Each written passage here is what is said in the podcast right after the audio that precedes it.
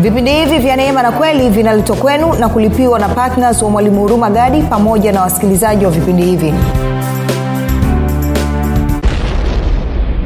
kuna haki ya mungu inayopatikana kwa imani kupitia yesu kristo na kuna haki ya kibinadamu ambayo ndo inaitwa kujihesabia haki inayopatikana kupitia juhudi binafsi kupitia sheria kupitia torati kupitia amri kumi. Watu wengi hawajui hili jambo. Wanadhania haki ni moja tu. Haki sio moja ziko haki mbili. Na nikakuonyesha kwenye warumi kumi kwamba haki inayopatikana kwa sheria mungu haitambui. Lakini haki inayopatikana kwa imani hiyo ndio ambayo anaitaka. Tuko sawasawa rafiki? Sasa tafuta meseji inayoitwa mwisho wa sheria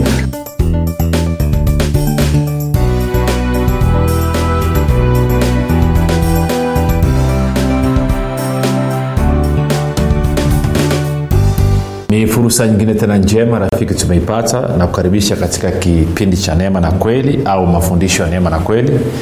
Mafundisho ambayo yanakujia kila siku eh, muda na wakati kama huu kama unasikiza kwa njia ya redio ama kama unatumia njia ya youtube ama unatumia facebook ama unatumia njia nyingine yoyote ninakukaribisha sana. Jina langu unaitwa hurumagadi na leo tunakwenda kupiga hatua kwenye somo letu linalosema ufalme wa mungu umefika.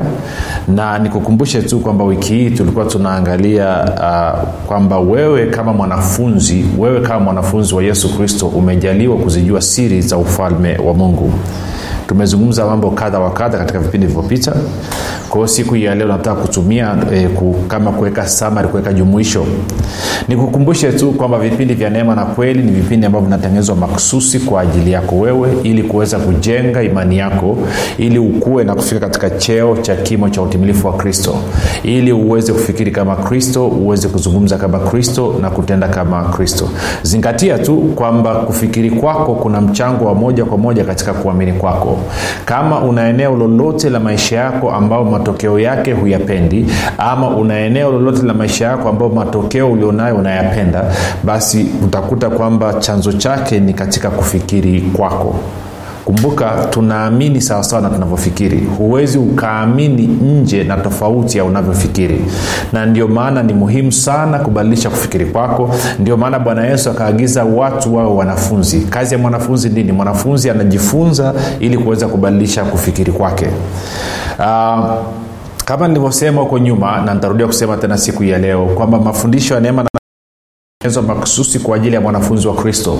Kama wewe ni mwanafunzi wa musa ama hauna mpango wa kuwa mwanafunzi wa yesu kristo mafundisho haya yanaweza asikuvutie yanaweza asiwe na maana yoyote kwako. Si waswahili wanasema jambo usilolijua ni kama usiku wa kiza. Kwa hiyo kama hauna interest ya kuwa mwanafunzi wa kristo then mafundisho haya yanaweza asikufaa yakakuletea shida. Lakini kama unania na actually utakiwa unania kwa sababu bwana yesu ameagiza kila mtu aliyezaliwa mara ya pili anatakiwa kuwa mwanafunzi wake. Sasa shida tulionayo kwenye kanisa ni kwamba uh, zaidi ya asilimia 99.9 eh, ya watu ambao ni wanajiita wakristo ni wanafunzi wa musa na wala sio wanafunzi wa yesu kristo. Wanafunzi wa musa wanajifunza nini? Wanafunzi wa musa wanajifunza torati sheria ama amri kumi. Na wanafunzi wa yesu kristo wanajifunza nini? Wanajifunza neema na kweli. Si, ni neema na kweli peke yake ndio itakayokuwezesha wewe kuishi maisha ya ushindi ndani ya ufalme wa mungu. Ni neema na kweli peke yake ndo ikakujenga wewe katika ufahamu wako ili uweze kupeleka injili ya ufalme wa mungu kama bwana wetu yesu kristo alivyoagiza.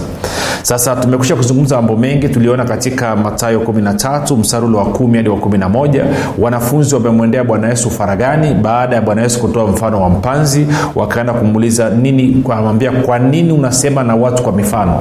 Bwana yesu anasema nasema kwa mfano kwa sababu ninyi mmejaliwa kuzijua siri za ufalme wa mbinguni lakini wao hawakujaliwa kuzijua siri za ufalme wa mungu.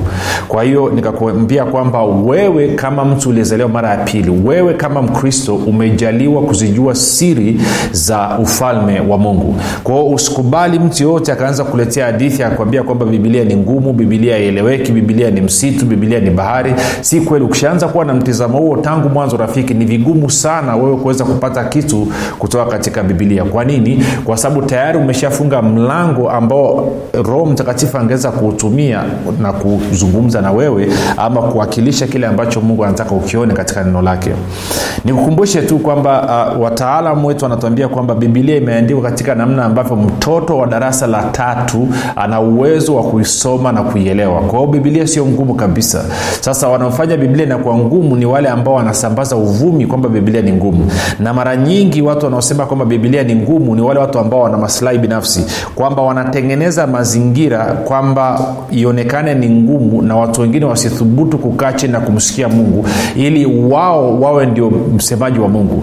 Eh, ni, ni kitu kimoja si, kumbuka tuliona katika katika katika luka 16 16 tuwe tena kitu pale. Luka 16 16 luka 16 16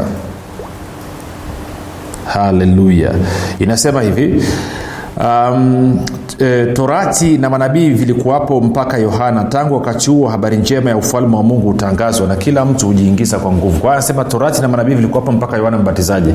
Kwa hiyo nilikuwa nataka kuambia hivi kabla ya ujio wa ufalme wa mungu kabla ya ujio wa ufalme wa mungu e, watu wote na tunaangalia taifa la israeli peke yake ndo walikuwa na uhusiano na mungu.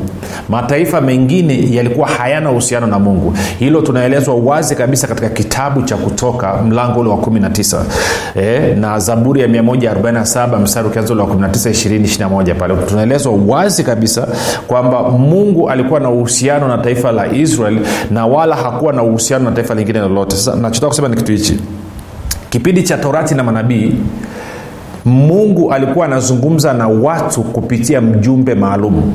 Kwa hiyo ndomana unakuta kwenye kipindi fulani utakuta una nabii kama vile unazungumza eliya unazungumza elisha unazungumza musa eh, unazungumza yeremia unazungumza isaya unazungumza ezekieli na kadhalika na kadhalika. Kwa hiyo mungu alikuwa anazungumza na watu kupitia mtu maalum ama nabii ama kuhani mkuu ama kwa hiyo kuwa kuna mtu katika taifa amenyanyuliwa na kwa bahati mbaya sana dhana hiyo hiyo ndo watu wametoka nayo kwenye agano la kale kwenye torati na manabii wakaingia nayo ndani ya ufalme wa mungu. Katika ufalme wa mungu sisi eh, tunasikia moja kwa moja kutoka kwa mungu in fact mungu anazungumza na sisi moja kwa moja kupitia roho wake ambaye anakaa ndani mwetu. Kwa hiyo staili ya wakristo leo hii tunakwenda kurundikana mahali ili tuweze kusikia nabii ana neno gani kutoka kwa bwana ni shida ni shida.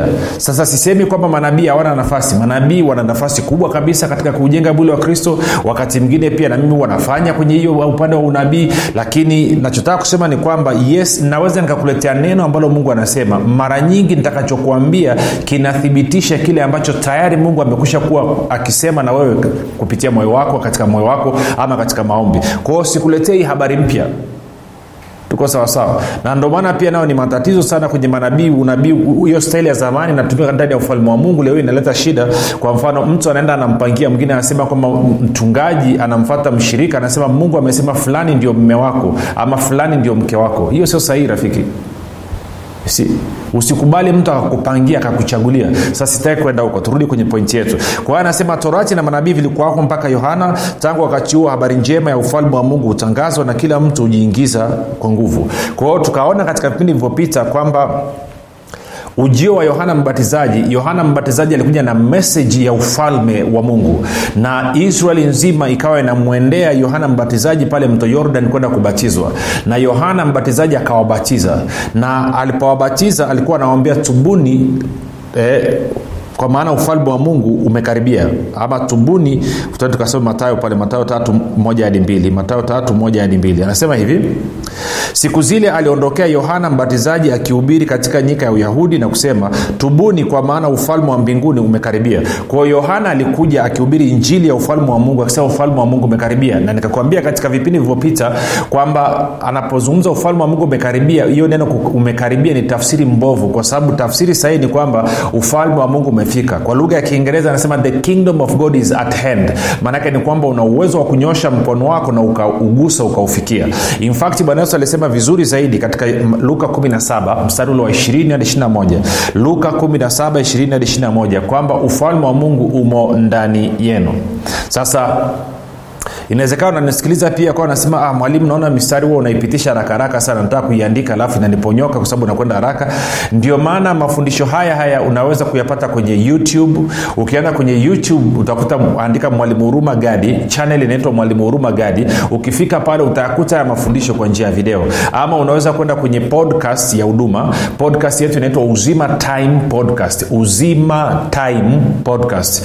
Unaenda kwenye google play store alafu unaandika e, uzima time podcast ama ukiandika mwalimu huruma gadi itakuja pale uzima time podcast una download una install kwenye simu yako alafu unakuwa una uwezo wa kusikiliza haya mafundisho mahali popote. Unaweza ukawa download yakaa kwenye simu yako kwa hiyo ukasikiliza ama ukaangalia vyote tunaweka huwa tunaweka mafundisho kwa sauti na kwa picha pia. Kwa hiyo uamuzi ni wa kwako. Kwa hiyo katika somo lilopita liliacha tulikuwa tunazungumza kwenye matayo tano matayo tano. Kwa hiyo nataka tuende pale ili tumalizie ili kwa ajili ya wiki ijayo tuanze jambo lingine. Kesho ni siku ya jumapili uh, tuta, nitafanya maombi kwa ajili ya watu wote ambao wana magonjwa na vifungo mbalimbali. Kwa hiyo nitafanya maombi maalum kwa ajili ya watu wote ambao wana magonjwa vifungo mbalimbali. Kwa hiyo kama unaumwa ama kama una kifungo ama kama una ndugu yako ama rafiki yako ama jamaa yako ambaye ana kifungo ama anaumwa ama ana changamoto yoyote ile basi hebu mshirikishe kesho mkaribishe asikilize alafu nitazungumza maneno machache kwa ajili ya kusaidia wewe kuweza kupokea alafu baada hapo nitaomba. Na nikiomba na kugarantii na kuhakikishia kama mungu aishivyo changamoto ulionayo lazima iondoke. Sio yari ni lazima. Hiyo changamoto lazima yote mbawa ikimbie. Kwa sababu hakuna aliyekutana na mkono wa yesu kristo alafu akakosa kupata jibu lake. Kwa hiyo nikuambie hilo uweze kujiandaa kwa ajili ya hilo. Kwa hiyo tunakwenda kwenye matayo tano na msarulo wa kumi na saba.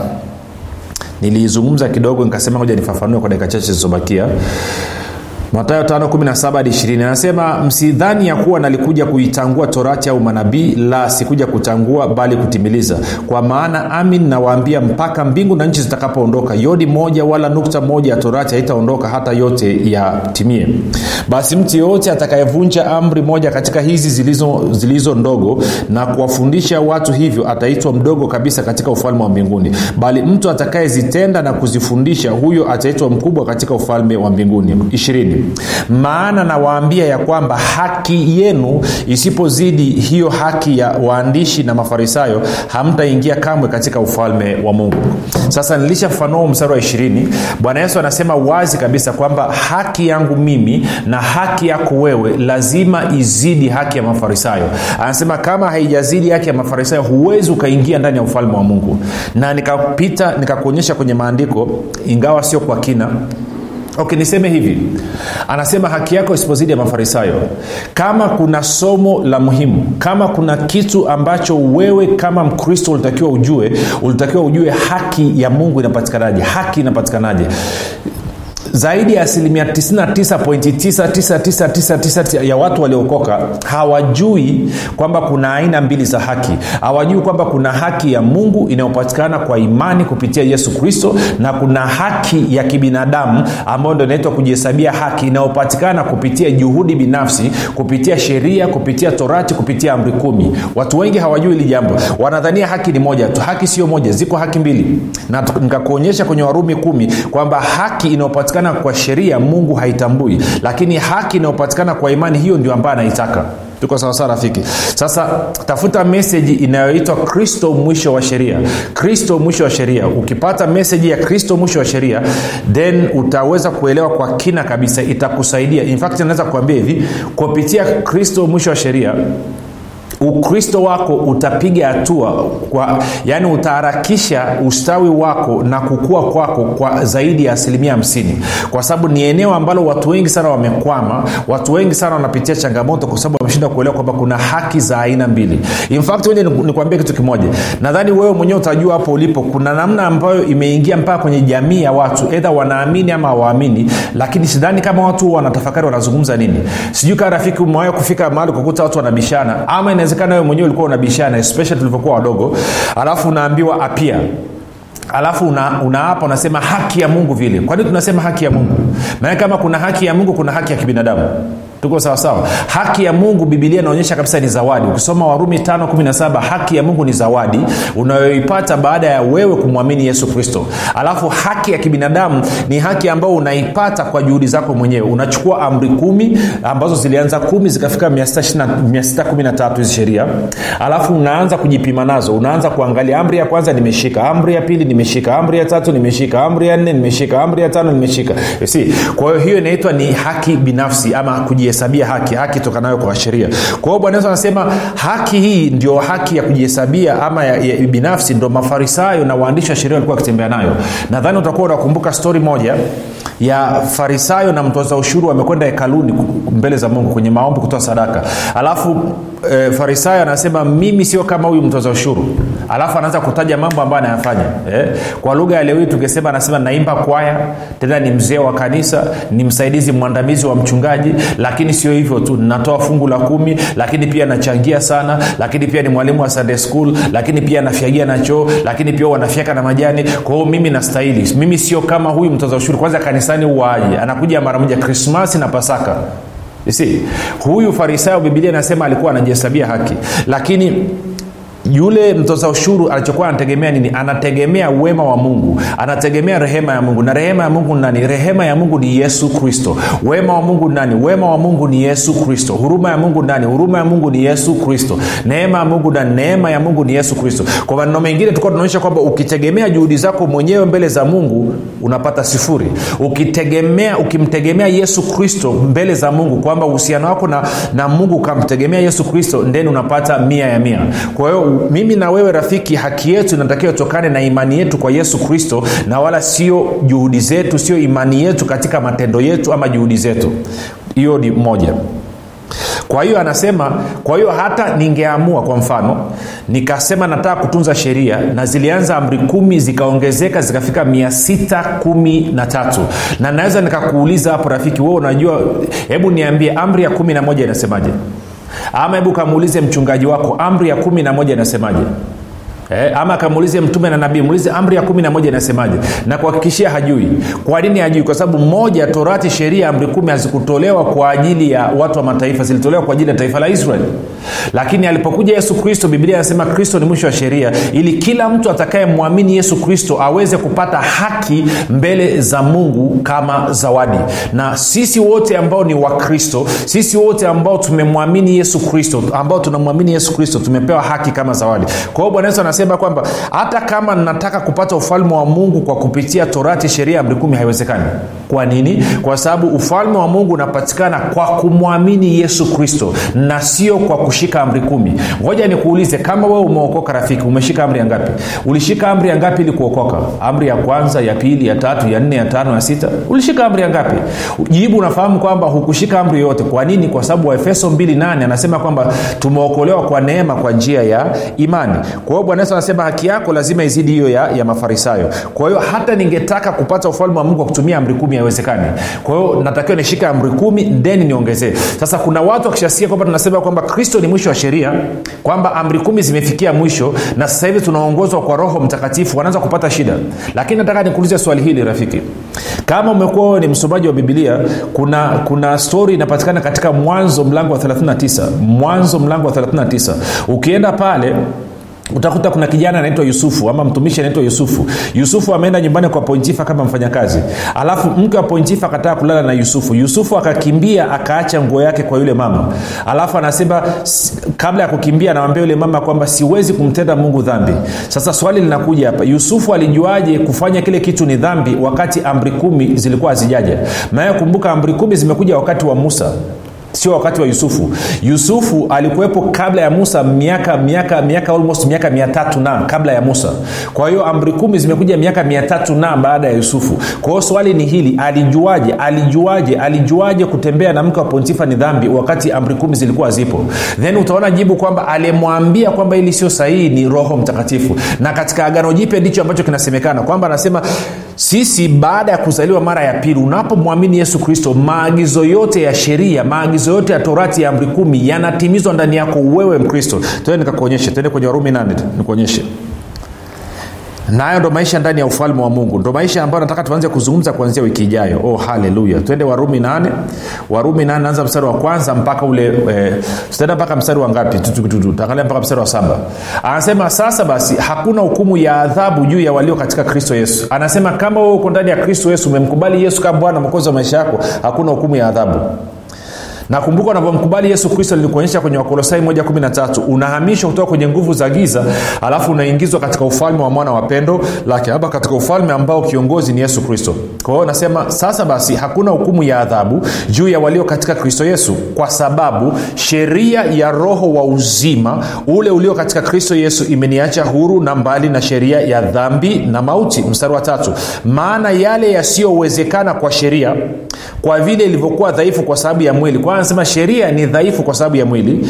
Mungu kwa kumtuma mwanawe mwenyewe katika mfano wa mwili ulio wa dhambi na kwa sababu ya dhambi alihukumu dhambi katika mwili. Kwa hiyo anasema ujio wa yesu kristo na kitendo cha yeye kufa pale msalabani aliihukumu dhambi katika mwili. Kuihukumu manake alihukumu akaiondoa isiwepo tena.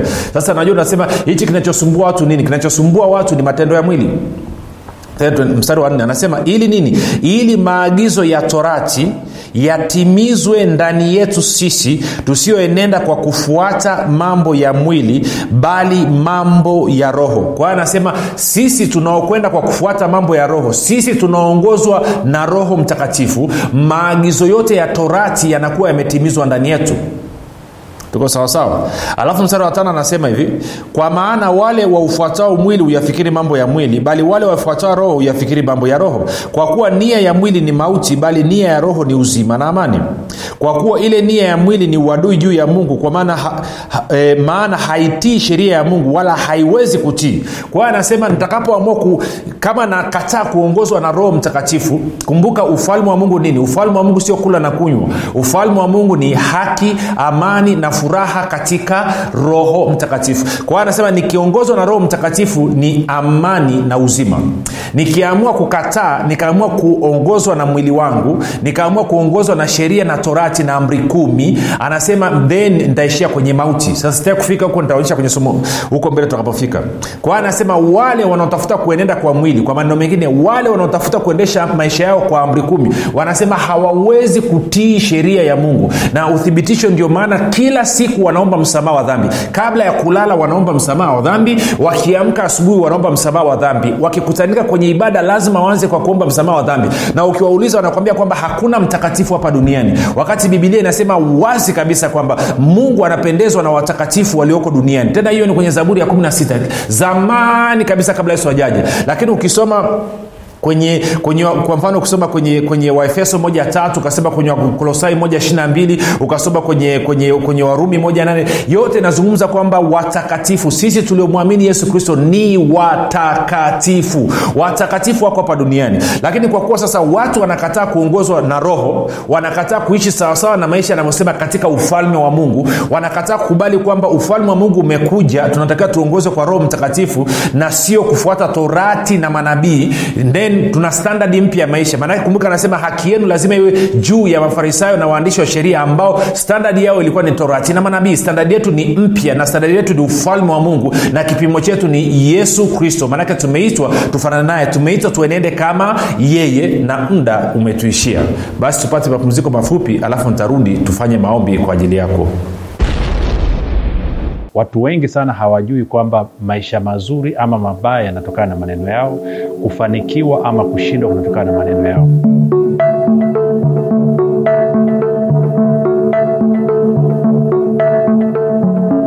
Tunapozungumzia neno ukiri ama kitabu cha ukiri tunamaanisha linatokana na neno la kigiriki ama la kiunani neno linasema homologio homologio maana ni kusema katika hali ya kukubaliana. Hivyo tunavyozungumzia ukiri katika mtazamo wa muktadha wa bibilia maana ni kwamba tunazungumza habari ya mwanadamu ama mtu kuzungumza katika hali ya kukubaliana na kile ambacho mungu anasema.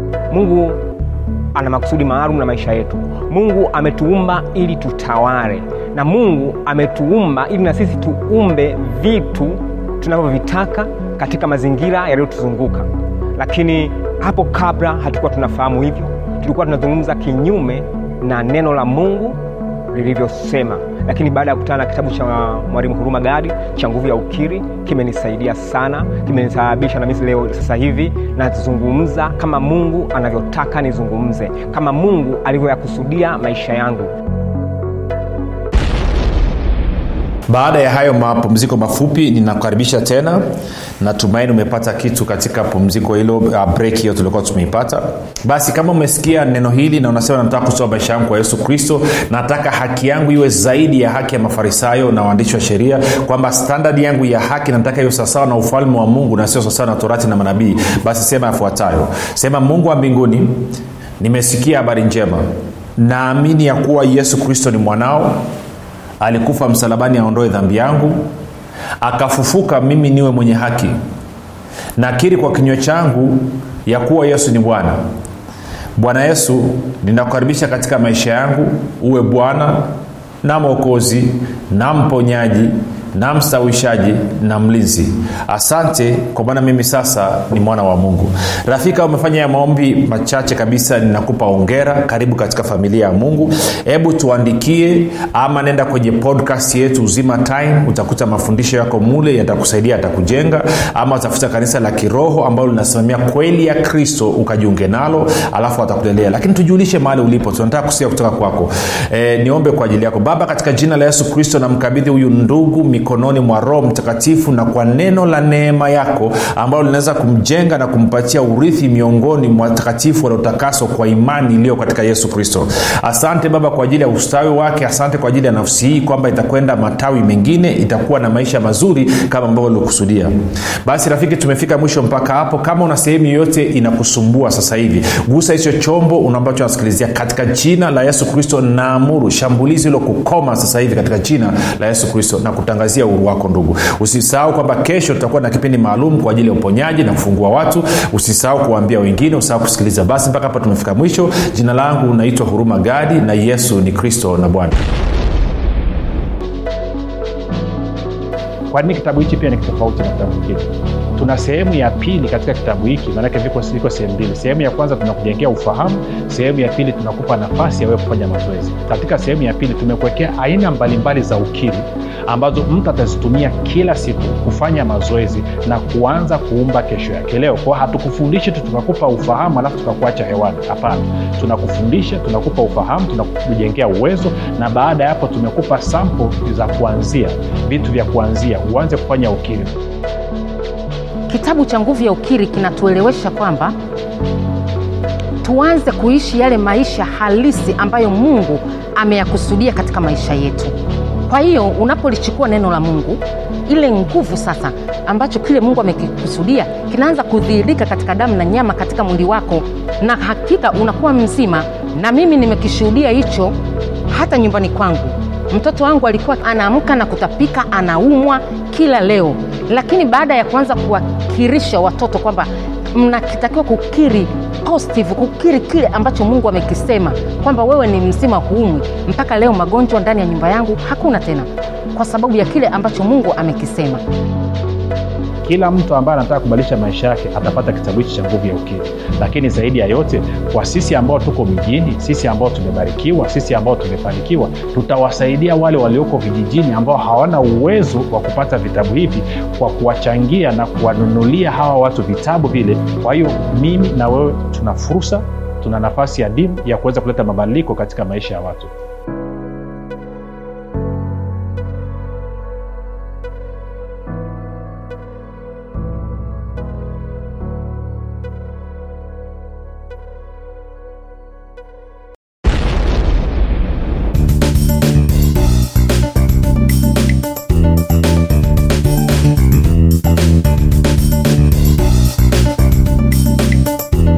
umekuwa kipindi cha neema na kweli kutoka kwa mwalimu huruma gadi. Kama una ushuhuda au maswali kutokana na kipindi cha leo tuandikie message ama tupigie simu namba 7645242 au 6735242 au 7895242 nitarudia.